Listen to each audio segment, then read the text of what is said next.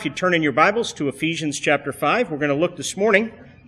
Paul is beginning here a new paragraph, a new section. Uh, the paragraph is verses 15 to 21. The overarching section is chapter 5, verse 15 to chapter 6, verse 9. It's a highly structured, tightly knit unit, both in its structure and in its teaching.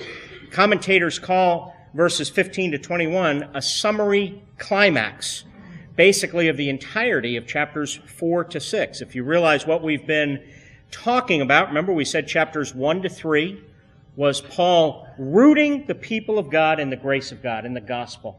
The glories of the eternal plan of God and his saving grace, his saving plan, rooting them in, so that chapters 4 to 6, it's now about living out of that, being renewed in that. So thus we've titled a whole series Rooted and Renewed. And in this, we're looking at kind of this summary climax, chapter 5, beginning at verse 15. So let me read down to verse 21. And he says, Look carefully then how you walk, not as unwise, but as wise, making the best use of the time, because the days are evil. Therefore do not be foolish, but understand what the will of the Lord is, and do not get drunk with wine, for that is debauchery, but be filled with the Spirit addressing one another in psalms and hymns and spiritual songs, singing and making melody to the Lord with all your heart, giving thanks always and for everything to God the Father in the name of our Lord Jesus Christ, submitting to one another out of reverence for Christ. If you notice something, Paul's once again returning to that key word, that key concept that he has used throughout these chapters, beginning in chapter 4, verse 1, this whole concept of walking of living consistently with the gospel. It's not walking and living to earn up, to try to merit something, but it's you're already God's beloved. You're God's child. This is who you are. Now, walk and live a life consistent. Don't try to become something. You're already something. You're a child of God. You're adopted into the family. You're justified. You're chosen. But now live out of that. And the key word he's used to describe that is this language of walking. So let me just remind you of a few instances. He began the section, chapter 4, verse 1.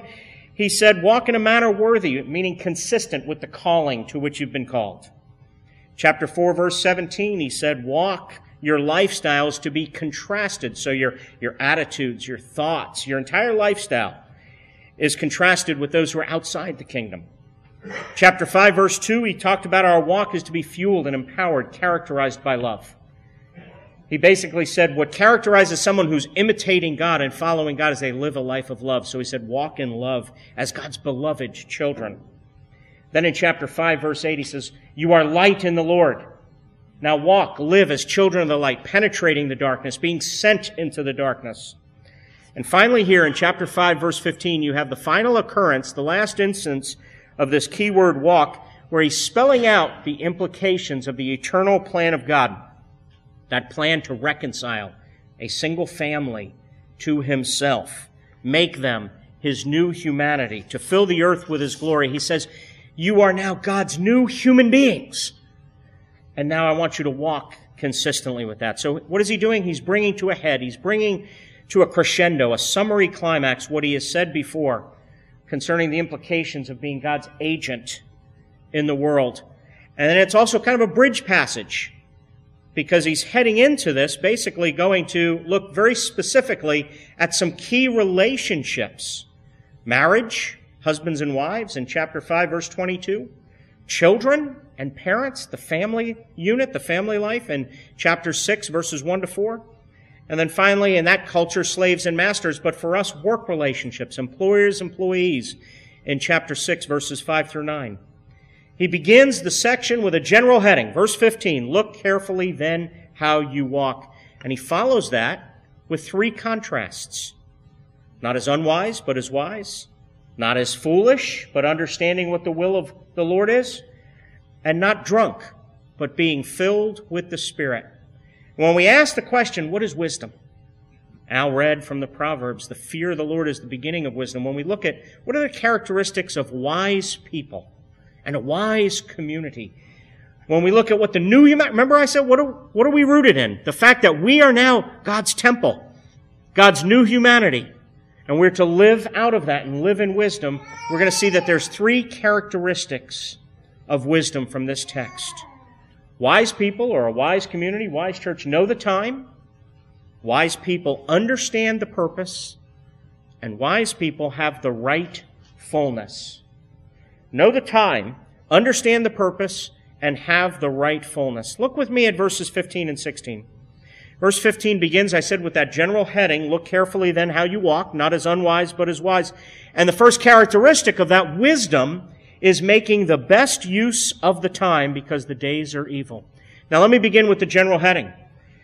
When he says, look carefully how you walk, watch carefully, commentators say that that phrase signifies something that is done very accurately, precisely, using close attention, giving close attention to the matter. Now when he says make the best use of the time, some translations call it buying back the time or redeeming the time. The idea that he has in terms of here is he's not saying that means you work all the time. He's not, he's not advocating being a workaholic. But here's what he's saying, because remember this is wisdom, skill in living. He's saying being very intentional about how you live. Do everything intentionally. Work intentionally. Rest intentionally. Use your recreation life intentionally. Live intentionally. Now, Paul is employing here something that his first century readers and hearers would be quite familiar with. He is alluding and he's drawing back to the wisdom tradition, the language of wisdom that is predominant in the Old Testament, particularly in the Proverbs. That's why I had Al read from the Proverbs. And commentators note that the wisdom tradition has not been absent overall from the letter to the Ephesians. In fact, one commentator, his name's Peter O'Brien, notes that there's been three particular instance, instances so far in the letter where Paul is drawn from this tradition. So first of all, in Ephesians chapter 1, verses 8 and 9, Paul's writing that it was God's desire that we should understand his saving plan. So what does he say in verse 8? He says that according to the riches of his grace, which he lavished upon us with all wisdom and insight. Now listen to that. He's saying he has lavished the riches of his grace upon us. What does it mean to lavish something? That is not to sprinkle lightly, is it? Lavishing is kind of like what I do with my dressing on salads and stuff. I lavish things, right? Or I, some of you do that too. Okay? Rather than sprinkle. Listen to what Paul is saying there. This is the importance of wisdom. He's saying that he has revealed the divine mystery. The mystery that he says that God intends to sum up the entire universe in Christ, making Christ the center of it all, the things in heaven and the things in earth. And that in order for us to understand this, we need wisdom. So he's lavished the riches of his grace in all wisdom.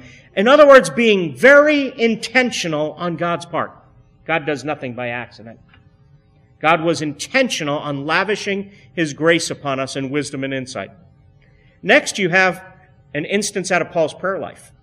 Chapter 1, verse 17. Paul prays that the God of our Lord Jesus Christ, the Father of glory, may give you a spirit of wisdom and revelation. Why? For what purpose?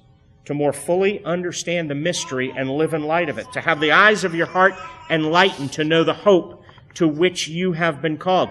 Now, this is interesting because didn't we just say that Paul has already given us the knowledge of this mystery? That's why he's lavished grace, the riches of his grace upon us.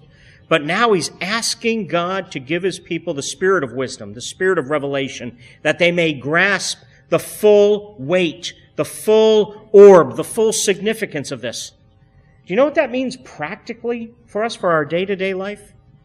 That means we need the divine wisdom poured into us to, in order to understand the riches of salvation. We think we get grace. We think grace is the beginning of the Christian life.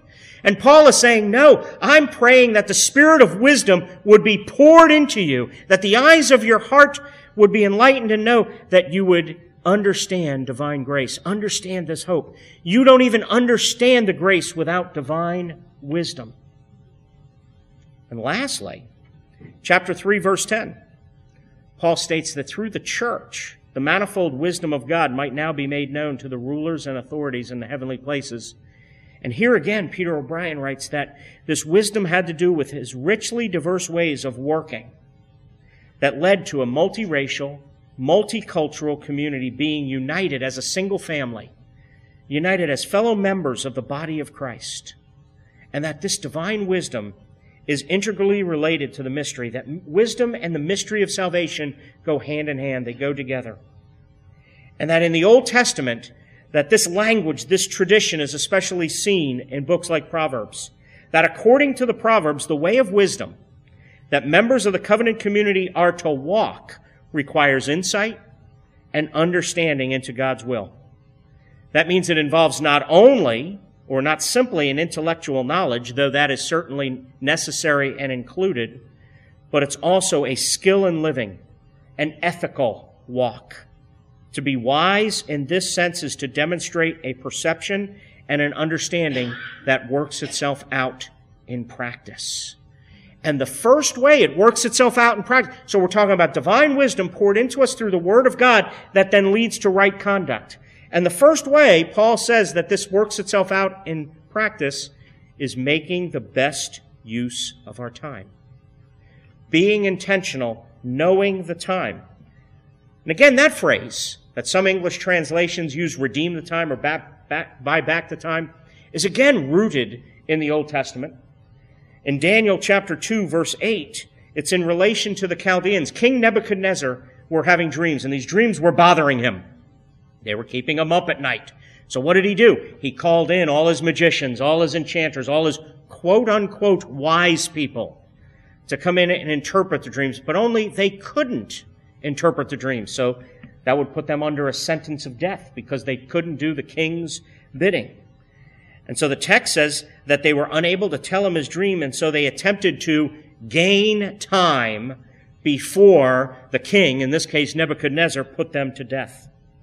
And then one commentator made the connection. He said, if the meaning is the same in Ephesians, the force is that believers know they are living in the last days and so they should try to gain time in order to walk in a manner that's intentional about pleasing the Lord.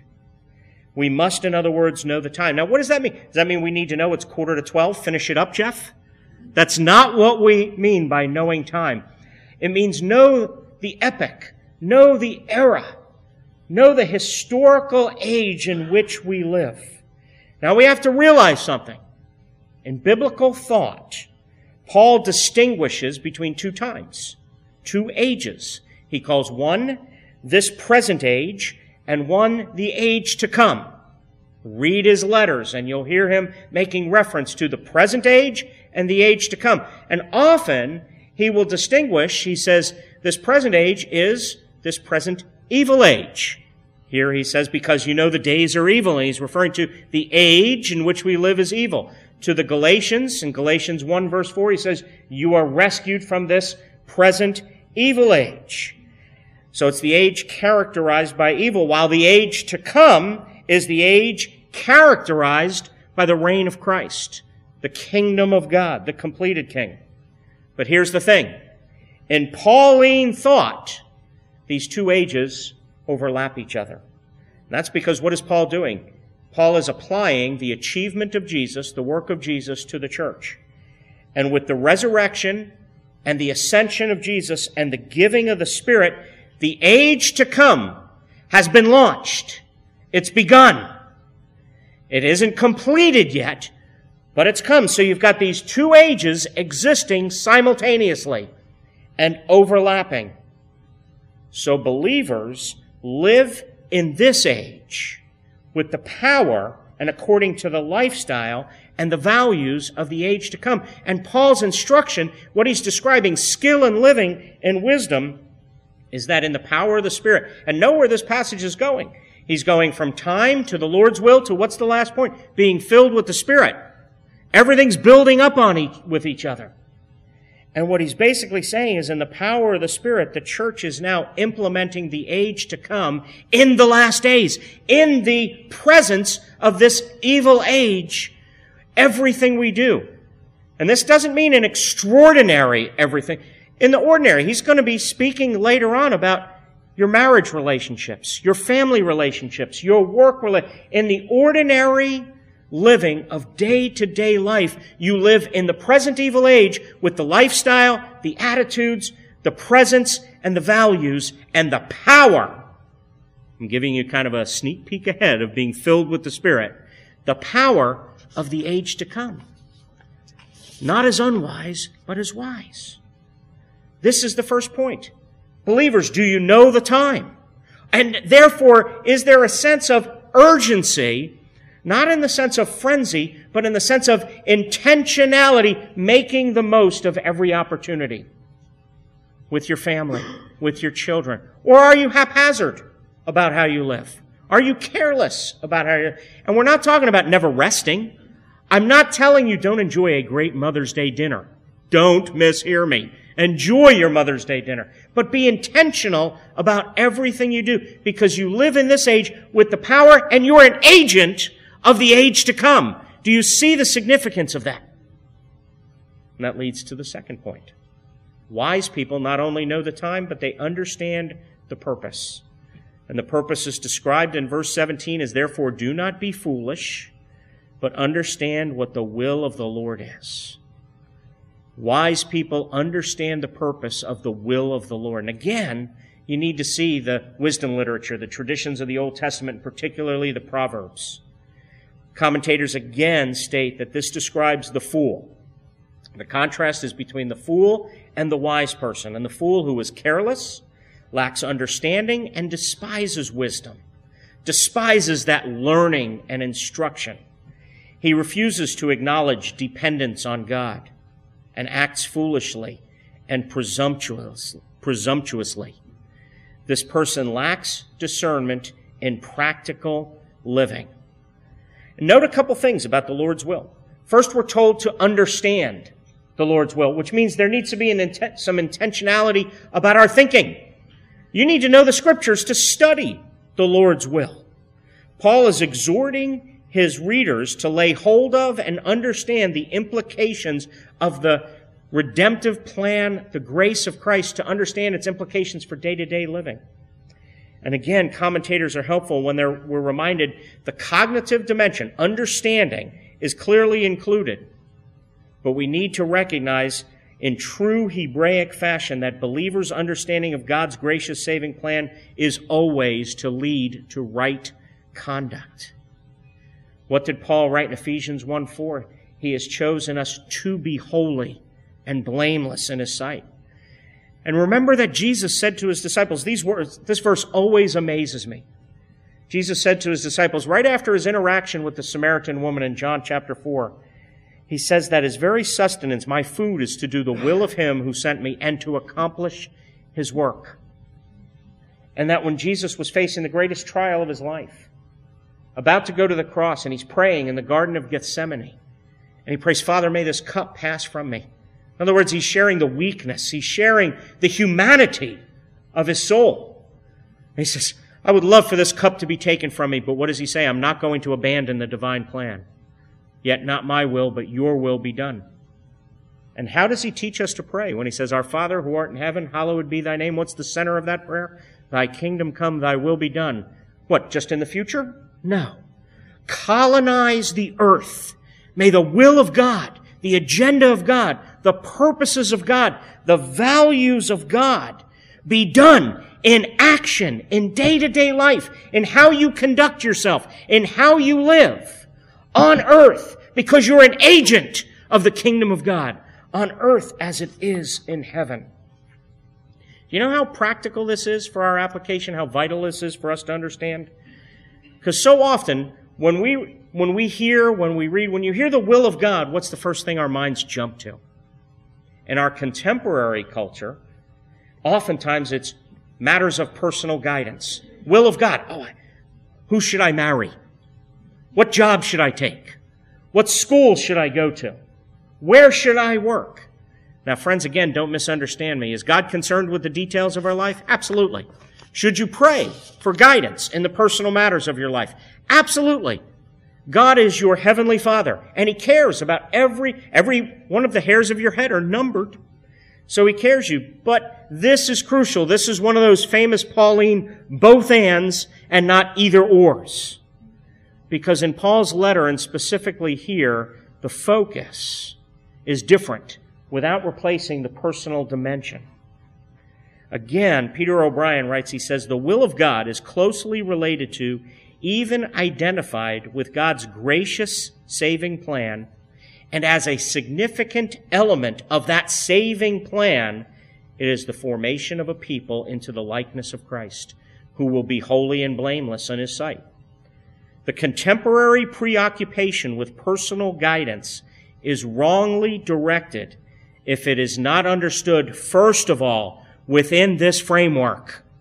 The framework of God's saving purposes to make you like Jesus, to conform you to the image of God who is Jesus Christ. In other words, God's purpose and the details of his concern. Is he concerned with your personal life? Yes. But his first and foremost concern and what he's using every one of your circumstances for is to conform you to the image of Christ. He is making you like Jesus so that you mirror the glory of the Lord, so that the earth is full of His glory, the embodiment of Jesus, which is the church. What does it mean that we're the body of Christ? So seek personal guidance? Absolutely. Pray without ceasing. But realize that the first piece of guidance that God is giving you is that His saving plan is to conform you to the image of Christ. That His saving plan is to renew you. That His saving plan is to make you more and more holy. That that's what He is concerned with. Which leads us to the last question. How do we become that kind of person? How do we become the person that is intentional about our use of time? Making the most of every opportunity. And how do we become that kind of person who understands what the will of the Lord is? And who is more concerned with becoming like Christ than even our personal circumstances and sees our personal circumstances within the rubric of because what did what did Paul write in Romans 8:28? He says all things are working together for good for those God has chosen, he's chosen and predestined to be what? Conformed to the image of Christ. So the good God is working out in your life is your holiness. Do you understand what the will of the Lord is? And how do we grow? How do we cultivate a mindset that becomes that type of person? You have to have the right fullness. Look with me at what verse 18 says. And all of this is building. And I'm going to be brief here because I'm coming back to this when I get back. Says, Do not get drunk with wine, for that is debauchery, but be filled with the Spirit. Now, let me tell you what Paul is going after. He's not going after alcohol use in general. Read the rest of his letters. He tells Timothy, have a little wine, it'll cure your stomach ailment, it'll help you. But he's going after something that's actually much more difficult, deeper. He's going after the heart. Because he's going after the issue of what is your fullness? What is it in your life that controls you? What is it that governs you? He uses the example of alcohol because it's a very common example. But he's going after, in one sense, he's saying we're all addicted to something. You're either addicted to the Spirit, and we're going to see what the Spirit's addicted to in just a second. He says, be filled with the Spirit, be addicted, be obsessed. What is fullness? Being filled with something to overflowing with the Spirit. And don't be addicted to anything else. Don't let anything else, even good things. In other words, Jeff, you love sports. Don't let, don't be addicted to sports. Don't let sports govern you. We may love our jobs. Don't let your job govern you. You're called to love your family. Don't let your family govern you. What is your fullness? And we have to ask the question is, what does it mean to be addicted to the Spirit? What is the Spirit interested in? It's interesting, we have to again go back to the teachings of Jesus because there's a section of John's Gospel, chapters 14 to 16, known as the Upper Room Discourse, where Jesus is teaching, discipling his disciples, his followers, before he faces the cross. And much of his teaching is focusing on the role of the Holy Spirit. That the Spirit will implement through the church the achievement of Christ and we read the following verse in this overall context, John chapter 16, verse 14. where Jesus is speaking of the Spirit and he says, He will glorify me, for he will take what is mine and declare it to you. And I really believe there that Jesus is talking about he's whittling down to the core the essence of the Spirit's work. But I want you to think about this for a second. I want to pose a question to you. And that is if the Holy Spirit left your life today, would you even notice? I didn't say if God left your life, and I didn't say if Jesus left your life, although a case can make, be made if the Spirit leaves your life, Jesus has left your life, and so has God. But I'm challenging how much we even notice the role of the Holy Spirit in our lives. If the Spirit left your life, would it make any difference in the way that you responded to things? In the way you think? In the way you feel? In the way you live? Do you understand the work of the Holy Spirit? Listen to the experience of someone who I happen to think is the greatest intellect in American history. I also think he's one of the greatest theologians in American history, Jonathan Edwards. Jonathan Edwards writes the following. He says, I used to spend abundance of time in walking alone in the woods and solitary places for meditation, soliloquy, and prayer. I had then at other times the greatest delight in the Holy Scriptures. Now let me stop there. It's a longer quote, and I'm going to read Edwards in talking about the Spirit never divorces the Spirit from the Word. Everything he is now about to speak, he is speaking about how the Holy Spirit applies the Scriptures. But I want you to listen to how Edwards describes the Holy Spirit applying the Scriptures. He says, I had the greatest delight in the scriptures of any book whatsoever. Oftentimes in reading it, every word seemed to touch my heart. I felt a harmony between something in my heart and those sweet, powerful words. I seemed often to see so much light exhibited by every sentence and such a refreshing, ravishing food communicated that I could not get alone in reading. I used oftentimes to dwell long upon one sentence, to see the wonders contained in it, and yet almost every sentence seemed to be full of wonders. I found from time to time an inward sweetness that used, as it were, to carry me away in my contemplations in a calm, sweet abstraction of soul from all the concerns of this world and fixed ideas and imaginations of being alone, sweetly conversing with Christ, wrapped and swallowed up in God. The sense I had of divine things would often, of a sudden, as it were, kindle up a sweet burning in my heart, an ardor of my soul that I not, that I know not how to express. Friends, this is not mere emotionalism.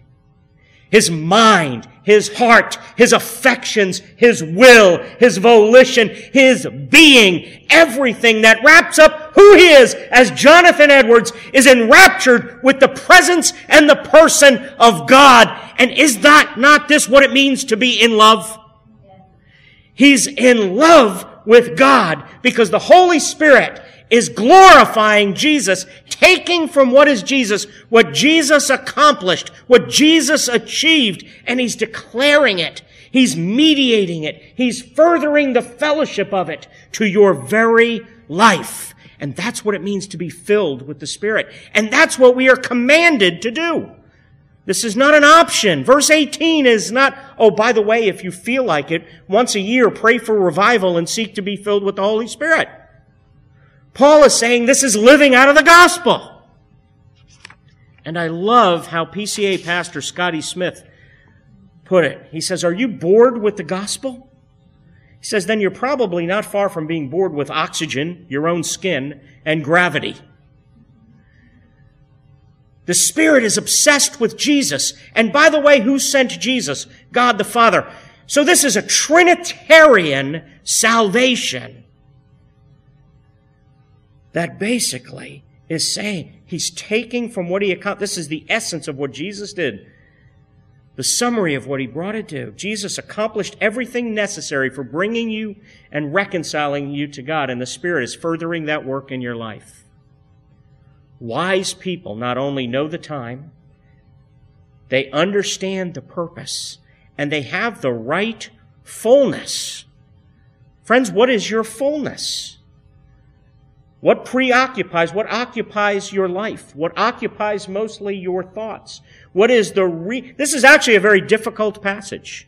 Moms, I'm sorry for preaching a difficult passage on Mother's Day. But this is a challenging passage to say that what fills you? In other words, what satisfies you? Not, I believe in God and He's on the periphery of my life, but what is it that fills me up, that satisfies me, so that it grips my soul? It's the only thing that will change you. Getting back to our earlier question, if the Spirit left your life today, would you notice? Because it would make all the difference in the world, because no Spirit, no Christ. No Christ, no God. No Spirit, no God. Wise people, a wise church, a wise community know the time and therefore are intentional because they know they're living in this age, overlapping with the power of the age to come. You don't belong to this age. You belong to the age to come. That's your glory. And therefore we understand what the Lord's will is. And we seek that will. And we're seeking to be conformed to that will. And how? Through the fullness of the Spirit, which obsesses with Jesus Christ. The fullness of God. What did Paul say? May I never boast. Which he meant, may I never obsess with anything except the cross of our Lord Jesus Christ, through which the world has been crucified to me and I to the world. Let's pray. Lord God, may we be a people full of the glory of the triune God. May we never get enough of you. Because that's what the Spirit is given to us for. And that's what, when Paul says, be filled, do not get drunk with wine, but be filled with the Spirit, he's saying, being governed be controlled, be addicted. Holy Spirit, forgive us if we only make you an abstraction in our life. Forgive us for this.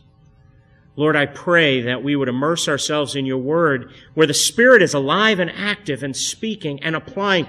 We say and we quote, Your word is sharper than any double edged sword, alive and living. May it be living in our lives. In Jesus' name, amen.